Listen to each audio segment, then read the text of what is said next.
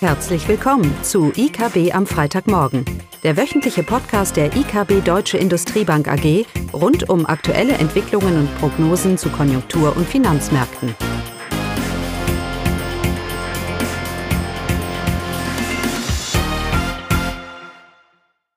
Willkommen zu I K B am Freitagmorgen, diesmal nur mit mir, Carolin Vogt. Klaus äh, ist heute nicht dabei. Keine Sorge, das ist kein Corona-Ausfall. Er ist auf einer I K B-Kundenveranstaltung. Bevor ich zum Thema des heutigen Tages komme, das ist mit Sicherheit die E Z B, kurz ein konjunktureller Überblick, insbesondere über die deutsche Industrie und kurz zu den U S A. Wir haben jetzt ja Daten für den Januar bekommen, für die deutsche Industrie. Und da muss man tatsächlich sagen, die deutsche Industrie befand sich vor der weltweiten Ausbreitung des Coronavirus auf Erholungskurs. Die Produktion legte im Januar um zwei Komma neun Prozent zum Vormonat sehr kräftig zu. Sie profitierte dabei sicherlich von den Aufholeffekten aufgrund des äh, schwachen Dezemberwertes, aber eben auch von der Belebung der Weltwirtschaft zu Anfang des Jahres. Ähm, auch im Außenhandel ergaben sich ja bisher keine signifikanten Anpassungen aufgrund des Virus. Also hier sind keine besonderen Veränderungen zu erkennen, dass der Virus sich irgendwie im Außenhandel im Januar ähm, sich bemerkbar gemacht hat. Auch die Auftragseingänge mit äh, plus fünf Komma fünf Prozent zum Vormonat waren ebenfalls enorm stark. Und insbesondere die Order aus dem Ausland legten hier mit über zehn Prozent zu. Das ist ein sehr starker Wert. Die Inlandsnachfrage allerdings, die hat leicht nachgegeben um eins Komma drei Prozent zum Dezemberwert. Grundsätzlich sind das für die deutsche Industrie alles recht gute Nach- äh, Nachrichten.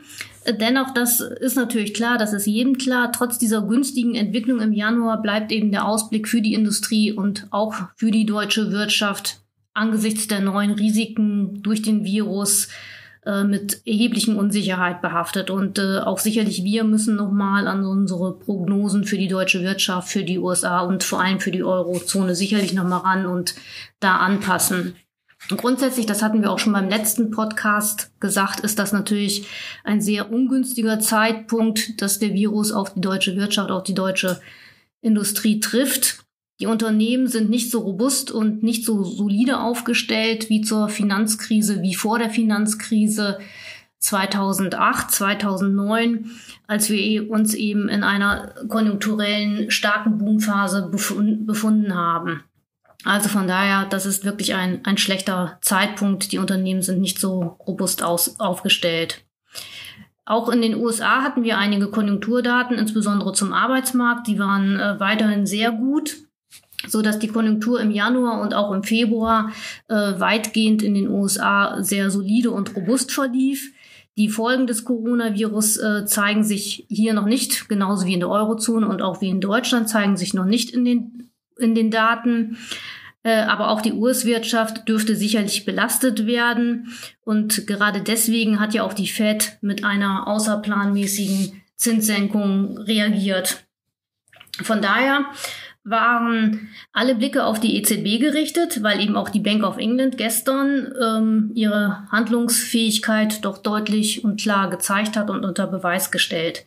Also alle Blicke waren auf die E Z B gerichtet, was sie heute liefern wird. Die E Z B musste eben, musste auch mehr liefern als die Fed und die Bank of, of England.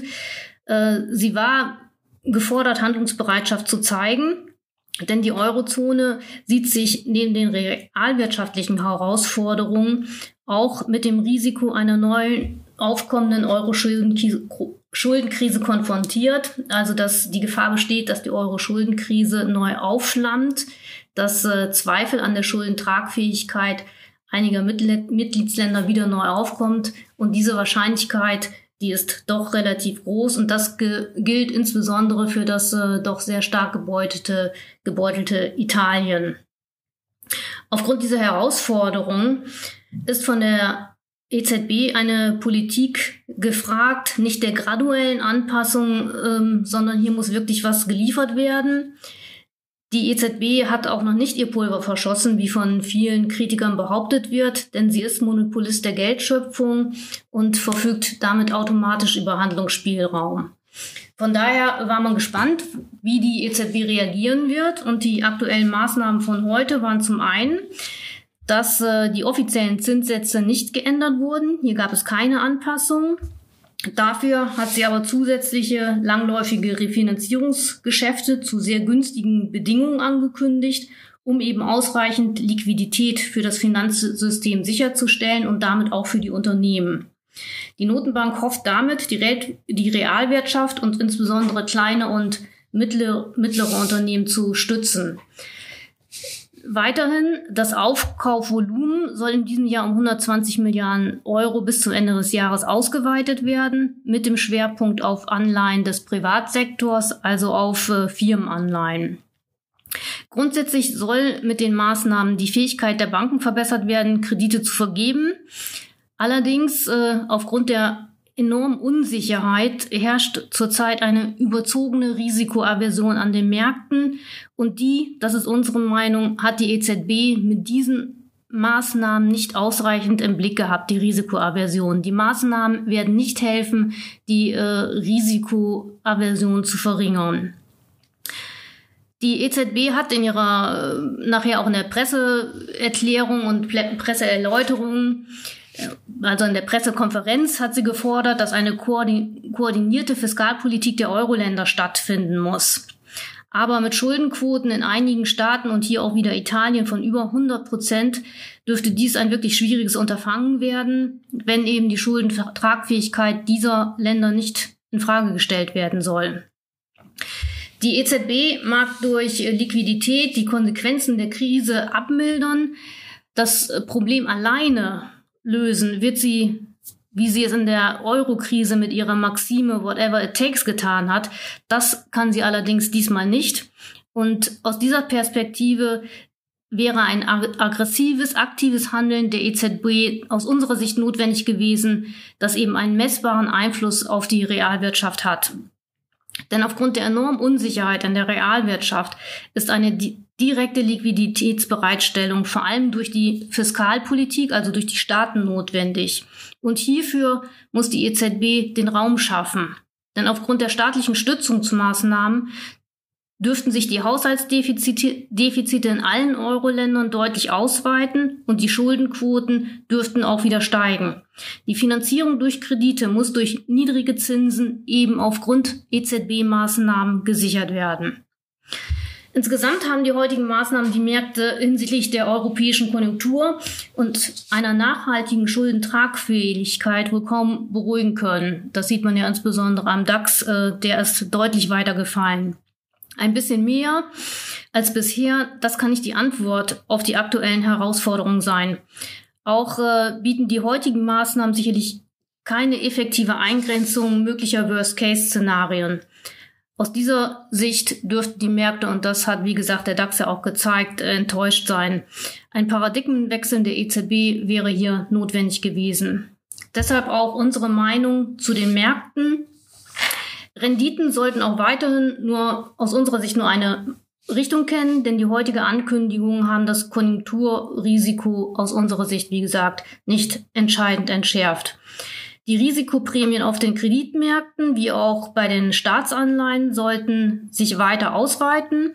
Aufkommende Sorgen über die Schuldentragfähigkeit einiger Euro-Staaten wurden, wie gesagt, von der E Z B nicht ausreichend begegnet. Und das gilt insbesondere für Italien, aber sicherlich auch äh, im weiteren Lauf, Verlauf für Portugal und Spanien.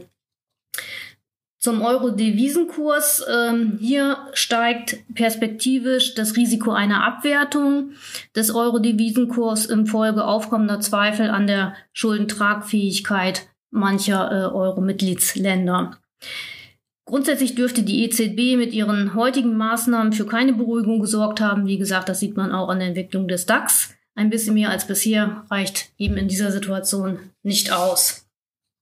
Ja, damit zur nächsten Woche. Da dürfte es etwas spannender werden. Da gibt es dann die ersten Daten aus China, allerdings auch erst für den Januar, die Produktions- und Einzelhandelsdaten. Aber da wird man vielleicht die Situation etwas besser einschätzen können. Aber es bleibt bei erheblicher Unsicherheit äh, über die wirtschaftlichen Folgen dieser Pandemie.